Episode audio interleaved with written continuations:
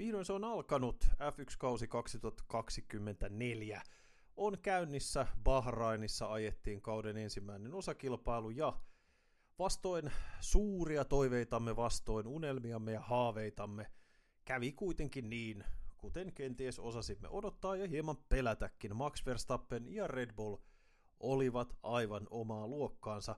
Pureudutaan siihen tässä tämän ohjelman aikana. Tällä kertaa vedän teille riemuksenne lähetyksen tai tämän jakson solona.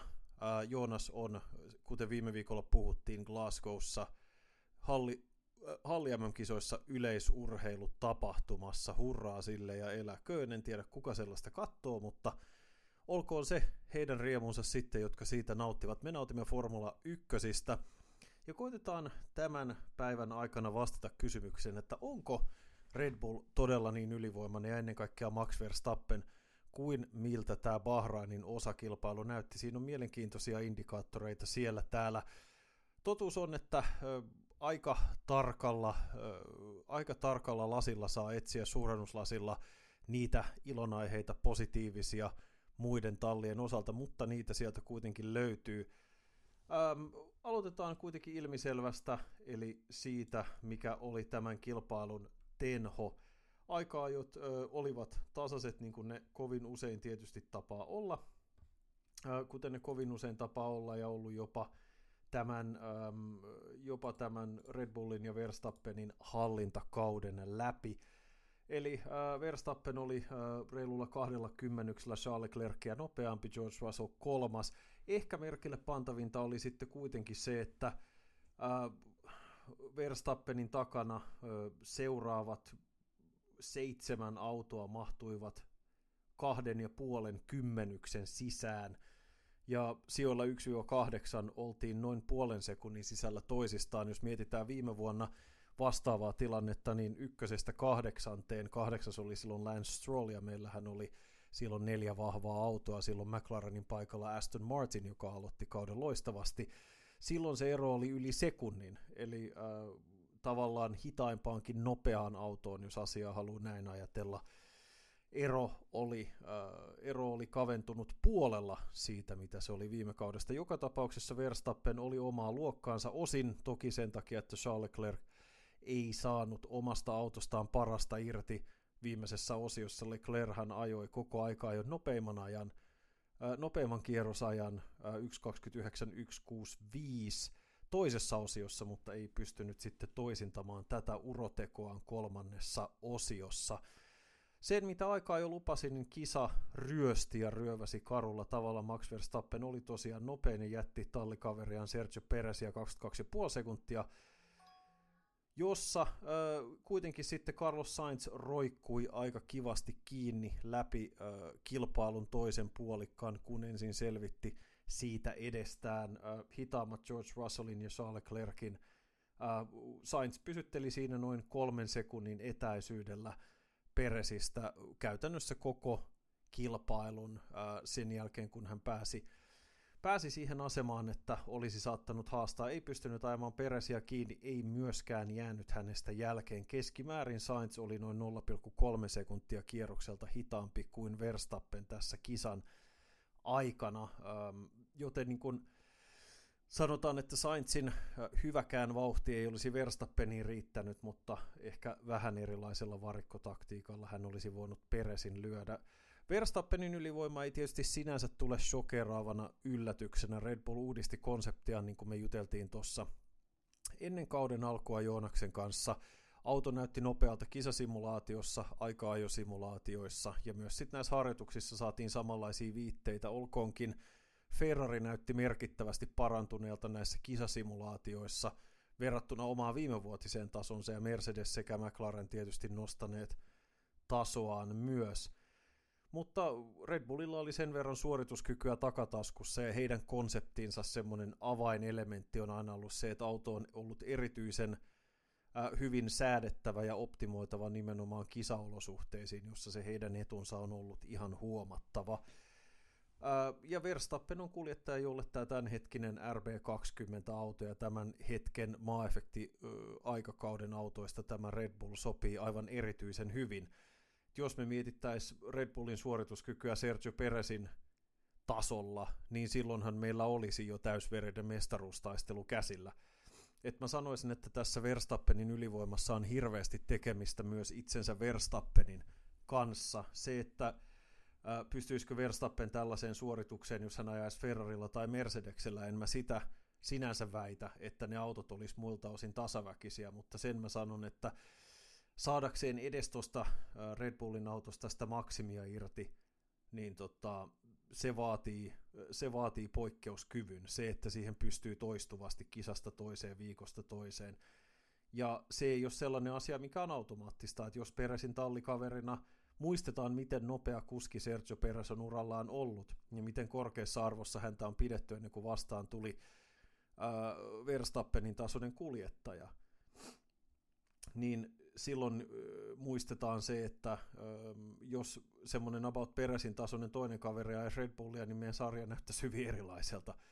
Jolloin onko se Red Bullin ylivoimaa vai onko se sitä, että Verstappen on tämän aikakauden ylivoimaisesti paras ja osuvin kuljettaja, niin äh, missä nähdään niin kuin, äh, yksilön ja tallin täydellinen osuminen samaan paikkaan samaan aikaan, niin mä sanoisin, että se on ehkä lähempänä, lähempänä totuutta tällä hetkellä. Mutta joka tapauksessa se ylivoima on ihaltavaa katsottavaa. Verstappen sai hyvän lähdön, ajo käytännössä horisonttiin. Äh, George Russell kiilasi toiseksi.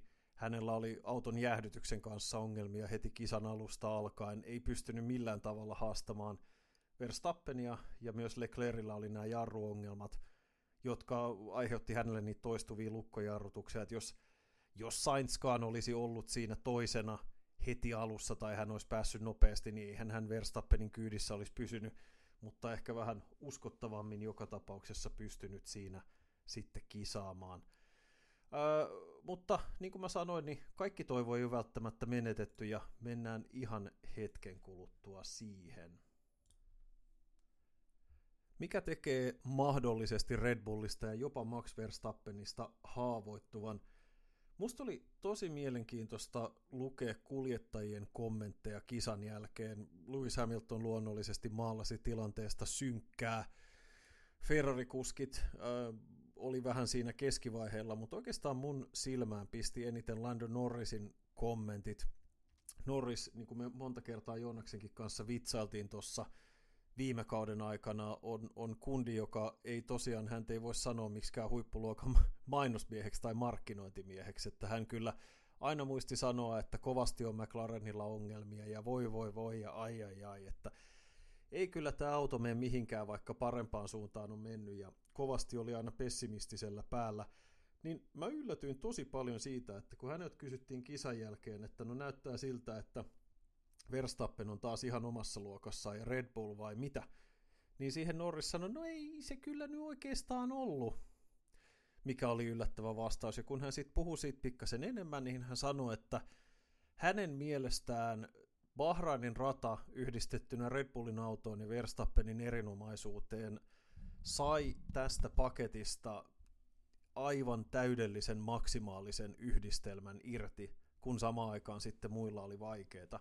Et Norrishan ei missään nimessä yrittänyt vihjetä sitä, etteikö Verstappen olisi paras kuljettaja tällä hetkellä ja Red Bull paras auto, mutta että se ero olisi kenties ollut vähän liioteltu sen vuoksi, että miten hyvin Red Bullin auto sopii tälle radalle ja miten loistava miten loistava Verstappen on, ja me tietysti muistetaan se viime kaudeltakin, jolloin Verstappen oli vielä ylivoimaisempi. Hän jätti Peresiä vielä reilummin, ja, tai jätti Peresiä hyvinkin reilusti kisan aikana, mutta äh, lähin muista talleista tullut haastaja Fernando Alonso taisi olla lähes 40 sekunnin päässä, ja, ja aivan pihalla koko tilanteesta, niin siinä on ehkä jonkun verran itua, että Tämä Bahrainin ratahan ei esimerkiksi McLarenin autolle sopinut ollenkaan. Siinä on edelleen näitä vanhoja ongelmia hita- hitaissa mutkissa sisääntulossa ulosajossa. Mercedesellä oli voimanlähdeongelmia, jäähdytysongelmia ja Leclercillä oli tämä jarrutasapaino-ongelma autossa. Mikään ei tarkoita sitä, että yksikään heistä olisi lyönyt Verstappenia tänään, mutta se sanotaan, että se, nämä asiat, kun kaikki ynnää yhteen, niin silloin me päästään siihen lopputulokseen hyvinkin mahdollisesti, että tämä oli erittäin optimaalinen päivä ää, Verstappenille, ja ehkä sitten se kuitenkin jollain lailla läheisempi verrokki siihen Red Bullin auton keskimääräiseen, sanotaan mediaanitilaan, oli se, että miten Peres suoriutui tässä kisassa, joka oli toisin sanoen hyvin, mutta ei missään nimessä poikkeuksellisen erinomaisesti. Että siinähän me nähtiin jopa jo vähän kisaa. Ja kun tästä sitten matka jatkuu ensi viikonloppuna Jeddaan Saudi-Arabiaan ihmisoikeus Grand Prixin, niin siinä voidaan hyvällä syyllä kysyä, että pystyykö esimerkiksi Ferrari suoranopeudellaan tai McLaren radalla, jossa on tosi paljon näitä nopeita mutkia ja mutkayhdistelmiä ja suoria, saamaan enemmän irti siitä omasta paketista, jolloin ehkä se Red Bullin ylivoima ei olekaan yhtä selkeää. että Red Bullhan on usein ollut vahvimmillaan ja ne erot suurimmillaan vähän hitaammilla radoilla, tai ei ehkä niinkään hitailla, mutta semmoisilla, missä on paljon näitä hitaita mutkia, jossa just se auton tasapaino ja erinomainen ajettavuus ja optimointi saa siitä pikkasen enemmän irti kuin toisen tyylisillä radoilla. Eli hyvin mielenkiintoista nähdä, mitä ton asian suhteen tapahtuu. Siihen me saadaan jo lisää, me saadaan tosi paljon vastauksia ensi viikonloppuna, koska tosiaan Jedda on hyvin erityylinen rata kuin mitä, ähm, mitä Bahrain on. Ja toki vuosi sitten Red Bullit oli aivan yhtä lailla ylivoimaisia siellä, mutta niin kuin sanottu, nyt näyttää, näyttää siltä, että nämä erot yleisellä tasolla on kaventunut ihan hyvin viime kaudesta, ja tämä nelikko Red Bullin takana, eli Ferrari, Mercedes, McLaren ja ainakin toistaiseksi Aston Martin, on myös lähempänä toinen toisiaan kuin mitä ne oli viime kauden alkupuolella. Et siinä mielessä ennusmerkit on, no olisi väärin sanoa lupaavia. että niin kuin te huomaatte, niin kyllä tässä tämä suurennuslasi, jolla näitä hopeareuduksia etsitään, on aika kookas, mutta mun mielestä niitä elementtejä on siellä täällä. Ja tosiaan yksi, pitää aina muistaa se, että F1 yksi osakilpailu ei koskaan kerro koko totuutta. Se kannattaa aina pitää mielessä.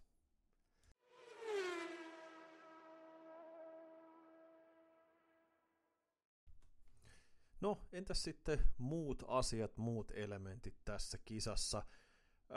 Ferrarilta täytyy sanoa se, että mä ihailen sitä tapaa, jolla tämä talli antaa sen kuljettajien kilpailla. Fer- Ferrarilla siis Leclerc ja Sainz kävi ihan kovan hyvän taistelun paremmuudesta, kunnes Leclercin oli sitten pakko antaa periksi. Ja toki hänellä näiden jarruongelmien takia ei ollut ihan hirveän paljon vaihtoehtojakaan, mutta sanotaan, että hetkeksi tuli mieleen tämä Monzan viimevuotinen taistelu. Ja niin kuin povattiin ennen kautta, niin Sainzilla ei ole tässä tilanteessa kauheasti mitään menetettävää. Hänen ei, hänelle ei ole kauheasti intressiä kuunnella, että mitä Ferrari varikkomuurilta sanotaan varovaisuudesta tai muuta. Hän on joka tapauksessa de facto saanut kenkää. Sopimus päättyy, mutta sitä ei jatketa, eli suluissa se on kenkää. Niin silloin hän tekee, kuten on hänelle parhaaksi, ja hän oli tietysti tässä tilanteessa selvästi nopeampi, niin siinä ei ainakaan tällä kertaa ollut mitään epäselvää mutta on, on hienoa, että he pystyy puhtaaseen hyvään kilvanajoon, ei ole sellaista turhaa lässyttämistä ja suunsoittoa, vaan kuskit hoitaa hommaa ja se on eteenpäin. Ja Sainz oli muutenkin, sanotaan Red Bullin ulkopuolella selvästi vakuuttavin kuski tästä kärkijoukosta. Otti autostaan irti sen, mitä yksinkertaisesti pystyi tässä tilanteessa ottamaan ja jälleen kerran muistutti siitä, että hän on ehkä ansaitsemattaankin – maineessa Leclercia hitaampana kuskina. Sir Charlesilla toki oli hänen jarruongelmansa, ja ne hidasti, mutta syystä tai toisesta, en tiedä miksi, mutta yhdelle kundille näitä murheita tuntuu kasaantuvan paljon enemmän, ja Sainz ottaa sen seurauksena näistä tilanteista aika paljon irti. Mercedeksellä nämä voimanlähteen jäähdytysongelmat Aston Martinilla oli sama homma, kummallisesti kyllä McLarenilla, ei kun anteeksi tuolla tota, Astonilla ja McLarenilta tätä ongelmaa ei ollut Williamsilla ja Mercedeksellä se oli.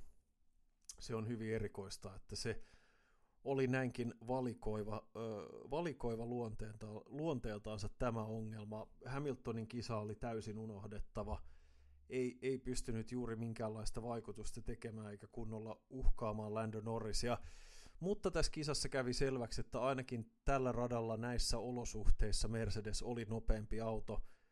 Norris ei pystynyt haastamaan Russellia, vaikka Russellilla oli näitä samoja voimanlähdeongelmia, ja Piastri joutui taipumaan Hamiltonille, mikä oli merkki siitä, että no sanotaan, että tiedettiin etukäteen, että tämä ei ole McLarenin vahvin rata, se ei ole koskaan ollut, ja tämä oli heidän paras suorituksensa täällä moneen vuoteen, mutta äh, sanotaan, että kun Mersulla oli nämä ongelmat, mitkä oli, niin McLarenin olisi varmaankin pitänyt pystyä pikkasen parempaan. Vähän tuntuu, että heillä on renkaan kulumisen kanssa ongelmia, mitä Mercedesellä ja Ferrarilla ei ollut, ja tosiaan tämä hitaiden mutkien äh, hitaus oli merkittävä vaikeus. Keskisektorillahan heillä oli käytännössä koko, koko joukon nopein auto, mutta siitä ei ole hyötyä, jos muualla on vaikeita. Mutta niin kuin sanottu, Jeda hyvin todennäköisesti tuo jonkinlaisen muutoksen tähän tämän jahtaavan joukon marssijärjestykseen. On vaikea nähdä, että, vaikea nähdä, että ihan, samassa, ihan samassa pinossa mentäisi samassa järjestyksessä. Mä uskon, että Mäkillä on paljon enemmän sanottavaa Jeddassa kuin mitä nyt nähtiin Bahrainissa – Aston Martinin tapauksessa ei oikeastaan voi sanoa muuta kuin, että on tosi kummallista, miten tallin kehitys edelleen tuntuu kulkevan pikkasen sivuttaissuunnassa. Että heillä oli tämä sensaatiomainen alku vuosi sitten. Sen jälkeen tasaisesti läpi kauden he hävisi kehityskilpailua, siirsi aut- resursseja uuden auton kehittämiseen, tuli ulos hyvä aikaa jo Alonsolta – Strollilta ihan ok kisasuoritus siihen nähden, tai oikeastaan oikein hyväkin kisasuoritus siihen nähden, että hänet kilkattiin radalta ensimmäisessä mutkassa, valiko toisessa, ja Alonso lähinnä oli sitten muiden ohiteltavana, mutta kyllä se niin näytti siltä, että Aston on viidenneksi nopein auto, mutta ei pysty haastamaan McLarenia eikä Mercedestä eikä Ferraria, ei ainakaan tällä radalla ja näissä olosuhteissa. Vähän tuli sellainen huolestuttava fiilis, että jos heillä ei tämä kehitysputki ole samanlaisessa kunnossa vieläkään kuin näillä muilla haastajilla, niin putoako he tämän kauden vähän sellaiseksi alpineksi, koska alpine siinä ei ainakaan ole siinä alpinen paikalla. Eli tässä kärjen ja ö, vähän enemmän peräpään paikalla. Mutta huolestuttava kisa Astonilta joka tapauksessa. Jälleen kerran tämä oli vain yksi kaba. Mutta ihan vaan sellainen pieni muistutus siitä, että – vaikka he tähyää niihin mestaruuksiin, niin jos Drive to Survivea katsoo ja äh, Lawrence Strollin uhmakkaita puheita, me halutaan voittaa mestaruuksia ja tästä tulee mestaruuden haastokausi tästä seuraavasta ja niin edelleen, niin edelleen ne on, sanotaan, että on eri asia jo, johtaa miljardiluokan manibisnestä ja sitten johtaa urheiluseuraa tai urheilutiimiä, koska siihen liittyy niin paljon muita asioita, sellaisia, mitä ei voi kontrolloida, sellaisia, mitä ei voi ostaa, sellaista, mihin ne, mitä ei voi parantaa sillä, että antaa tosi paljon potkuja ja palkkaa uusia ihmisiä tilalle. Ja tota, Astonilla on tämän suhteen vielä, sanotaanko, aika paljon tekemistä. Entä sitten tuolla joukon häntä päässä, mitä sieltä olisi arvioitavana? Sanotaan, että ehkä se sitten lopulta merkittävin yllätys oli, että miten vaisu RB, eli Visa Cash App Racing Oy, mikä on, niin, eli RB käytännössä, niin mikä heidän tasonsa oli, odotettiin, että he roikkuisi siinä tämän top 5 kiirellä ja kantapäällä, mutta lopulta Kevin Magnussen osoittautui liian kovaksi palaksi purtavaksi ja siitä tuli vähän sellainen fiilis, että ehkä sitten kuitenkin ne pelot siitä, että Faensassa olisi copypastattu RB19 ja pistetty hommat käyntiin, anteeksi, niin ne osoittautu vähän pieni, niin kuin turhiksi nämä huolet, ainakaan ilman merkittävää kehitystyötä. Ää, toki tällä perinteisellä yhden kisan, kisan huomautuksella, mutta – sekä Tsunoda että Ricardo jätti itsestään aika vaisun kuvan oikeastaan koko viikonlopun ajan sen jälkeen, kun alettiin sitten tosissaan ajaa aikaa jo ja kisa, että mihin, mihin he olisi pystyneet tuolla uusitulla autolla. Ja se oli, oli kyllä jossain määrin pettymys, koska kyllä sitä oli jonkun verran tiisattu, että hei täältä tullaan ja vaikka ei suoranaisesti mitään jättimäistä uhmaa, niin kuitenkin ehkä vähän tavanomasta enemmän huomioon kyseiselle tallille ja ei sieltä oikeastaan sit mitään tullut muuta kuin draamaa. Et se oli aika erikoista, että he käytti sitten näitä tallimääräyksiä, jossa Tsunoda joutui päästämään Ricardon edelleen ja Ricardo sai sitten yrittää tätä Hylkenbergin ohittamista, ää, anteeksi tota, niin Magnussenin ohittamista ja se ei sitten johtanut mihinkään, niin sitten he ajautu siihen tilanteeseen, että Tsunoda ei saanutkaan tulla uudestaan ohi ja kauhea tappelu siitä. Ja tavallaan se tappelu oli ihan yhtä tyhjän kanssa, koska he eivät taistelleet pistesijasta se, että miksi Tsunoda ei päässyt uudelleen ohi. Tuntui hyvin erikoiselta ja sitten vielä se nokittelu siinä lopuksi, kun Tsunoda kävi vähän syöksypommittamassa siinä kohti Ricardon kylkeä ja siinä saisi Taussi vähän ihmetellä, että ihme jätkä toikin tyyppi, mutta äm, todella outo tilanne kaiken kaikkiaan ja vaikuttaa siltä, että tallin sisällä on turhautumista siihen, että se auto ei ole niin hyvä kuin ajateltiin. Ja sitten myöskin se, että siellä on kaksi kuljettajaa, joiden tähtäimessä, vaikka he mitä puhuisi, että tämä kausi on tärkeä ja kiinnostaa RB eikä Red Bull ja niin poispäin, niin molemmat tähtää siihen Sergio Perezin paikalle. Molemmat tietää, miten tärkeää on aina olla sitä tallikaveria nopeampi, koska Ricardo ehkä pidetään jossain määrin realistisempana, koska hän on entinen tallin kuljettaja ja kokenut, mutta Tsunoda on ollut kuitenkin tuossa tallissa nopea, varsinkin viime kaudella kolme eri tallikaveria vastaan, niin hänelläkin on siihen hyviä näyttöjä. Muilta osin oikeastaan tuo häntä päässä ei suuria yllätyksiä. Sauber oli vaisu, äh, Guan Yu Zholta ihan ok kisa, mutta äh, no, Sauberin varikkopysähdys, Bottas romahti, hänen kisansa ei muutenkaan ollut, ollut mitenkään erityisen hyvä. Taas aika, aika vaisu näyttö Valtterilta valitettavasti tuohon paikkaan, että vaikea, vaikea nähdä, miten toi homma tuosta merkittävällä tavalla tässä kääntyisi, mutta katsotaan, josko sitten Jeddasta olisi, olisi vähän enemmän tuomisia. Että jos joku tiimi tuolta hänniltä on mainittava, se on Alpi, Alpiini, joka voi estä sentään. Voi, estä sentään. Että ollaan puhuttu siitä, että liikaa ranskalaisia yhdessä paikassa, liikaa pikkupomoja, liikaa byrokratiaa, liikaa kaikkea. Ja sitten kisan jälkeen selviää, että Dirk de Beer, aerodynamiikkapäällikkö ja Matt Harman, eli tekninen johtaja, molemmat irtisanoutu tallista ennen avauskilpailua. Harman – ainakin oli yhä tallin mukana avauskilpailussa ja ilmeisesti, koska tässä on nämä tietyt irtisanomisajat, ää, niin ainakin Harman jatkaa tallin mukana toistaiseksi joissain tehtävissä, kunnes he sitten löytää korvaavaa porukkaa tilalle, mutta se, että he ovat itse lähteneet tallista, kertoo siitä, että minkälainen tilanne tallin sisällä on, ja myöskin ihan se, että miten siellä ollaan reagoitu siihen, että minkälainen tämä 95 prosenttisesti uusittu auto on. Ihan täydellinen katastrofihan tuo tilanne on. Siitä ei pääse yhtään mihinkään. Ja Pierre Gasly ja Esteban Ocon, heidän kunniaksi on sanottava se, että kaksi kundia, jotka ei, ei sinänsä epäröi kiukutella silloin, kun tilanne ei ole hyvä, niin molemmat selkeästi tiedostaa sen, miten vaikeassa jamassa talli on, ja ää, se, että tämä auto, auton heikkous ei ole kuljettajien syytä, niin on parempi vaan yrittää taistella ja tsempata ja olla ainakin julkisuuteen päin, ulospäin positiivinen ja kannustava ja hei me taistellaan ja yhdessä tehdään duunia. Mieluummin kuin se, että tavallaan yrittää itse näyttää tämmöiseltä haavoitetulta sankarilta ja haukkua kaikkia muita ää, tavallaan pönkittääkseen itseään ja muistuttaakseen ulospäin, että hei mä oon oikeasti nopea, tämä auto on vaan surkea kaikki sen tietää ja, ja kuskit on ne näkyvimmät persoonat ulospäin, jolloin heidän tehtävänsä on, on pitää sitä mielialaa yllä sen suhteen, että vielä jotain pystytään tekemään ja suunta kääntämään. Ja onhan tässä toki kautta paljon vielä jäljellä, mutta kyllä tämä Bruno Famanin aikakausi on alkanut surkeasti. Hän on ollut hommassa – noin viime kauden puolesta välistä lähtien Spaassa se muutos taisi tapahtua silloin kesän aikana ja Alpinen kunnossa ei ole ollut nähtävissä oikeastaan minkäännäköistä merkittävää muutosta.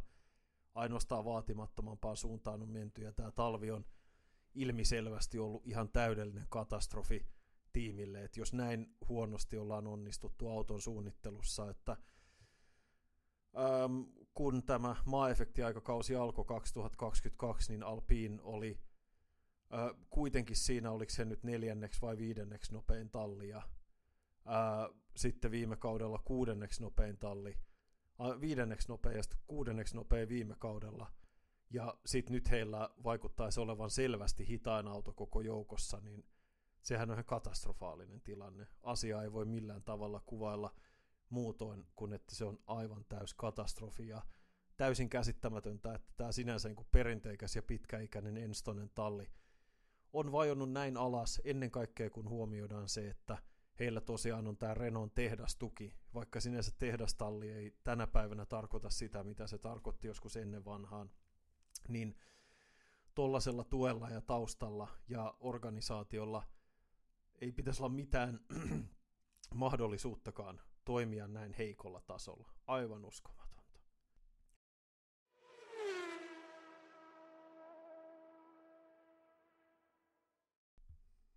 Jatketaan loppuun vielä yhden aiheen verran. Palataan Red Bulliin. Ja ihan tässä viime päivinä ja oikeastaan tässä sunnuntaipäivän aikana aivan kunnolla uudelleen auenneeseen Christian Horner-skandaaliin. Eli todella paljon on ehtinyt tapahtua tässä taas sitten viime kerran.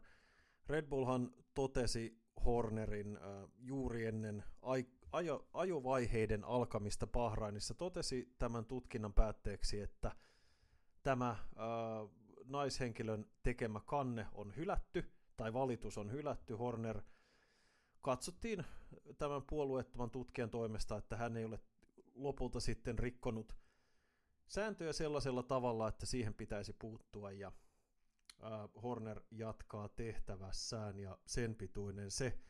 No, seuraava vaihehan on sellainen, että sen olisi saattanut suorastaan käsikirjoittaa etukäteen, jos Horner jatkaa tehtävässään. Eli kaiken keskiössä, tässähän on huuttu pitkän aikaa, on äh, tietysti nykyajan tyyliin äh, WhatsApp-viestejä, mahdollisesti kuvia ja kaikenlaista, mutta tietysti niitä ei ole minkäänlaisessa julkisuudessa ollut. Muistaakseni ainoastaan The Telegraph-lehti Hollannissa on jutuissaan kirjoittanut, että he ovat nähneet tällaisia tai väitettyjä viestejä. Joten kello tavalla alkoi käydä sen suhteen, että vuoditaanko nämä julkisuuteen. Mä taisin twiitatakin tästä sen Horner-päätöksen jälkeen, ää, tai niillä main. Öm, ja niinhän siinä kävi, että ei siinä tainnut juuri ö, kahta vuorokauttakaan mennä, olisiko edes 24 tuntia – kun äh, tuli sitten tämä ensimmäinen vuoto, eli äh, sadalle eri taholle kaikki tallipäälliköt, merkittävimmät toimittajat, kansainväliset autourheiluliitto FIAN ja F1 edustajat ja muut todella isolla jakelulla äh, viestejä ja kuvakaappauksia, joiden väitetään olevan Hornerin ja tämän naisen välistä viestin vaihtoa. Se, että ovatko ne aitoja ne viestit, verkossa liikkui myös kaikenlaisia ihan ilmiselviä feikkejä ja muuta, niin sitä on täysin mahdotonta sanoa, eikä, eikä voi puhua siltä pohjalta, että hei, tämä on kaikki autenttista ja tämän on pakko olla totta.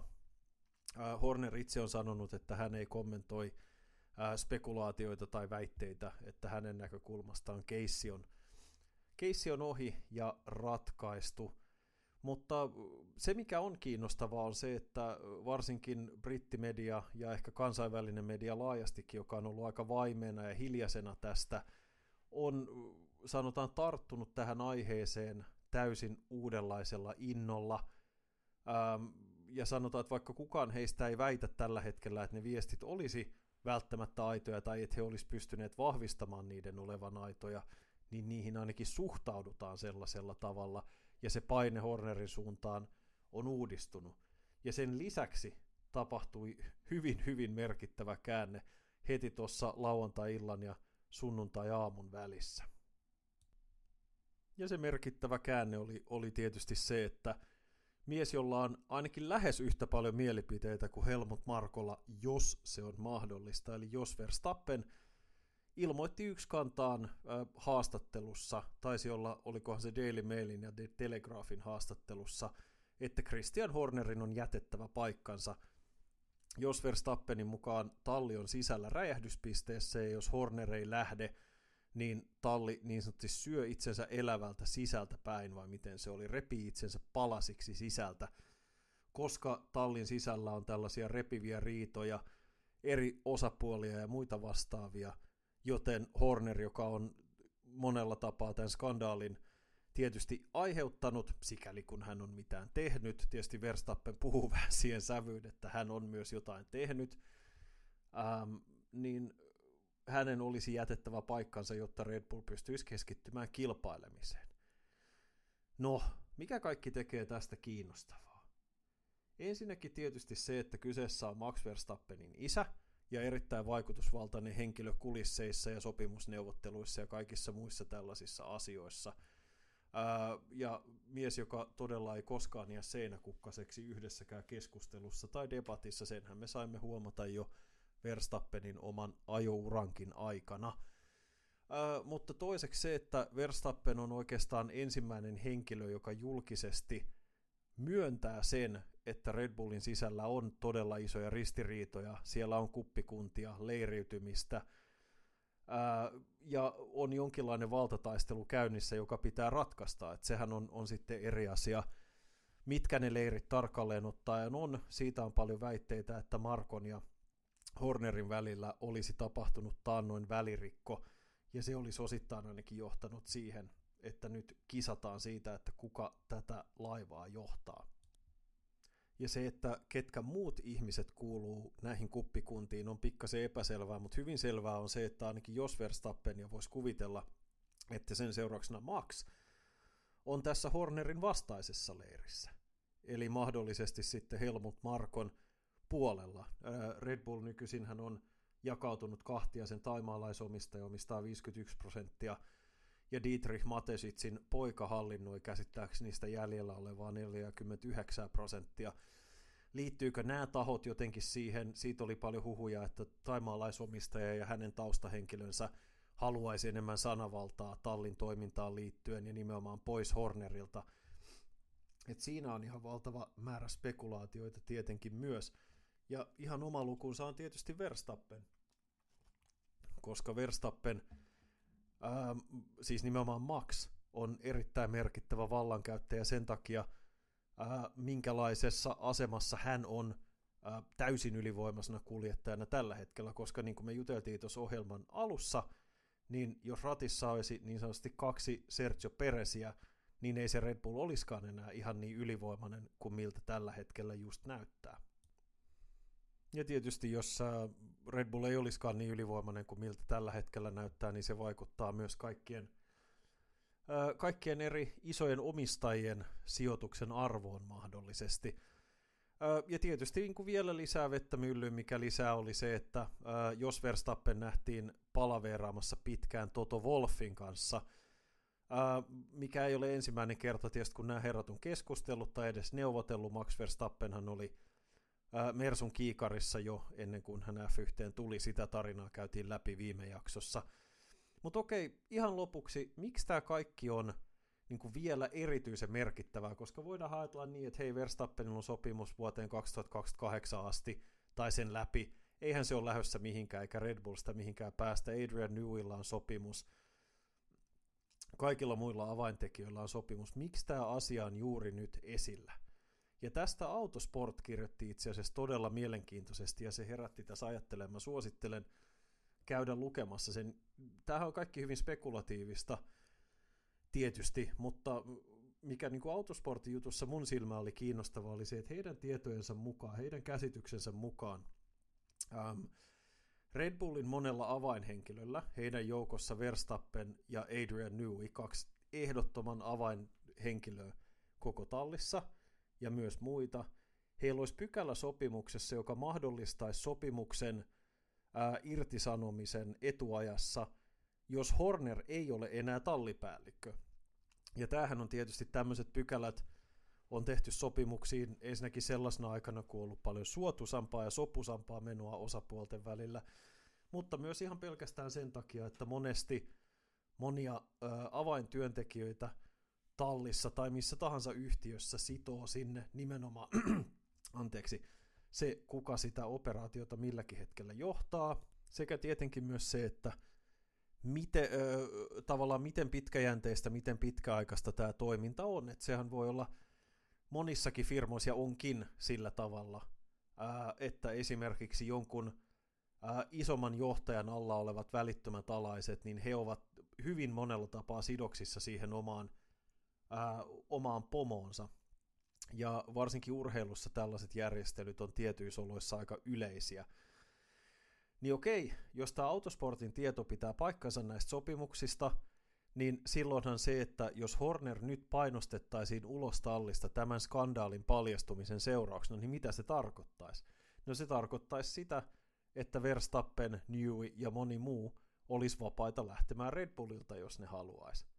Ja sitten me tullaan siihen, että Bahrainin F1-viikonloppuna, jos Verstappen istuu yhdessä Toto Wolfin kanssa pöydän ääressä käymässä vakavia keskusteluja, niin nämä on, niin kuin sanottu, nämä on aika villejä skenaarioita ja aika spekulatiivisia, mutta autosport ei yleensä ole semmoinen taho, joka ihan pelkästään hihasta näitä hommia repäsee. Ja yleinen huoli ilmeisesti tuntuu olevan se, että Red Bullin tämä 2026 voimanlähdeprojekti ei ole edennyt sellaisella tavalla kuin mitä he olisivat toivoneet, ja on olemassa ilmeisesti aika isokin huoli kulisseissa siitä, että 2026 tapahtuu jälleen tämmöinen merkittävä valtatasapainon vaihtuminen, ja että se olisi nimenomaan asia, joka esimerkiksi Verstappenien leirissä hiertäisi ja huolettaisi, koska hehän eivät tietysti halua joutua tilanteeseen, jossa he on monta vuotta sidoksissa talliin, ää, jolla ei olekaan yhtäkkiä taas kilpailukykyistä autoa. Ja tämä 2026 tulee olemaan tämmöinen siis todella valtava alasin, joka suorastaan roikkuu koko koko sarjan, kaikkien tallien, kuskien, moottorivalmistajien, voimalähdevalmistajien ympärillä sen takia, koska kukaan ei oikeasti tiedä ennen kuin silloin talvella 2026 nämä autot on radalla ensimmäistä kertaa ja sitten me nähdään, että kuka oli oikeassa ja kuka oli väärässä. Se tulee olemaan ihan mieletöntä. Mutta tota, vaikka tässä liikutaan aika syvissä vesissä Red Bullin suhteen, niin vaikuttaa siis ennen kaikkea siltä, jos me palataan tähän alkuperäiseen pointtiin, eli siihen, että miksi näin tapahtuu ja miksi juuri nyt, niin kun tämä horner case ei edennyt Red Bullin virallisen tutkinnan kautta, ää, väitetyt viestit ja kuvakaappaukset lähtee liikkeelle, onko ne todellisia vai ei, onko ne ainoastaan, nehän voi olla feikkejä, jotka on suunniteltu painostamaan siihen, että äkkipikaisesti Horner painostetaan ulos, FIA tai F1 sanoo, että ei tätä voi kattella enää, Zach Brown ja Toto Wolf puhuu, että asioihin pitää saada selvyys, ää, pitää olla läpinäkyvämpi, niin kuin ne on nyt jo tehnyt. Tai sitten ne viestit, jos ne on totta, niin Red Bull saattaa joutua nyt, kun ne on julkisuudessa miettimään uudestaan, että hei, mitä me tehdään, että tämä paine alkaa käydä sietämättömäksi, varsinkin jos, jos sitten nämä, mitä on toistaiseksi vuodettu, ei ole ainoat, mitä on tulossa, jos sieltä onkin tulossa vielä lisää. Niin tässä on ihan valtava määrä kerroksia, jotka nivoutuu siihen, että ihan selvästi – ää, tässä ei ole kyse ainoastaan siitä, että halutaan oikeutta ää, työntekijälle Red Bullilla, joka selvästikin on, jos, nämä on, jos tämä kaikki pitää paikkansa, niin hän on kokenut merkittävää kaltoinkohtelua tai vääryyttä, ja sitä ei tietysti pidä unohtaa. Mutta myöskin se, että tämä asia nousee tällä tavalla tähän tyyliin uudestaan esille, indikoi tosi vahvasti siihen, että tässä ei pelkästään ajatella tämän toisen ihmisen hyvää, vaan myös sitä Christian Hornerin pahaa ja sitä, että minkälaisen ketjureaktion se saattaisi aiheuttaa. Erittäin, erittäin, erittäin mielenkiintoisia asioita. Ja tulevat päivät ja viikot varmasti näyttää, että mikä kaikesta tästä spekulaatiosta autosportin sopimussisäpiiritiedoista, mitkä pitää paikkaansa, mikä ei pidä paikkaansa ja ylitulkitaanko tässä jos Verstappenin neuvotteluja ja muita – mutta se, mikä on kiistatonta, on se, että maailman tämän hetken parhaan F1-kuljettajan isä on sanonut poikansa tallin tallipäällikölle, että hänen on erottava. Ja tässä on aika monta kerrosta tässä piirakassa. Voi herra jestä sentään. Meillä alkaa tulla 40 minuutin raja tässä täyteen, ja niin kuin te olette varmastikin kuullut mun äänestä, mun flunssaisesta äänestä, niin se alkaa olla aivan ö, sietokykynsä äärirajoilla. Mä kiitän teitä suuresti kärsivällisyydestä jos te olette jaksaneet tänne asti. Joonas on ensi viikolla taas mukana.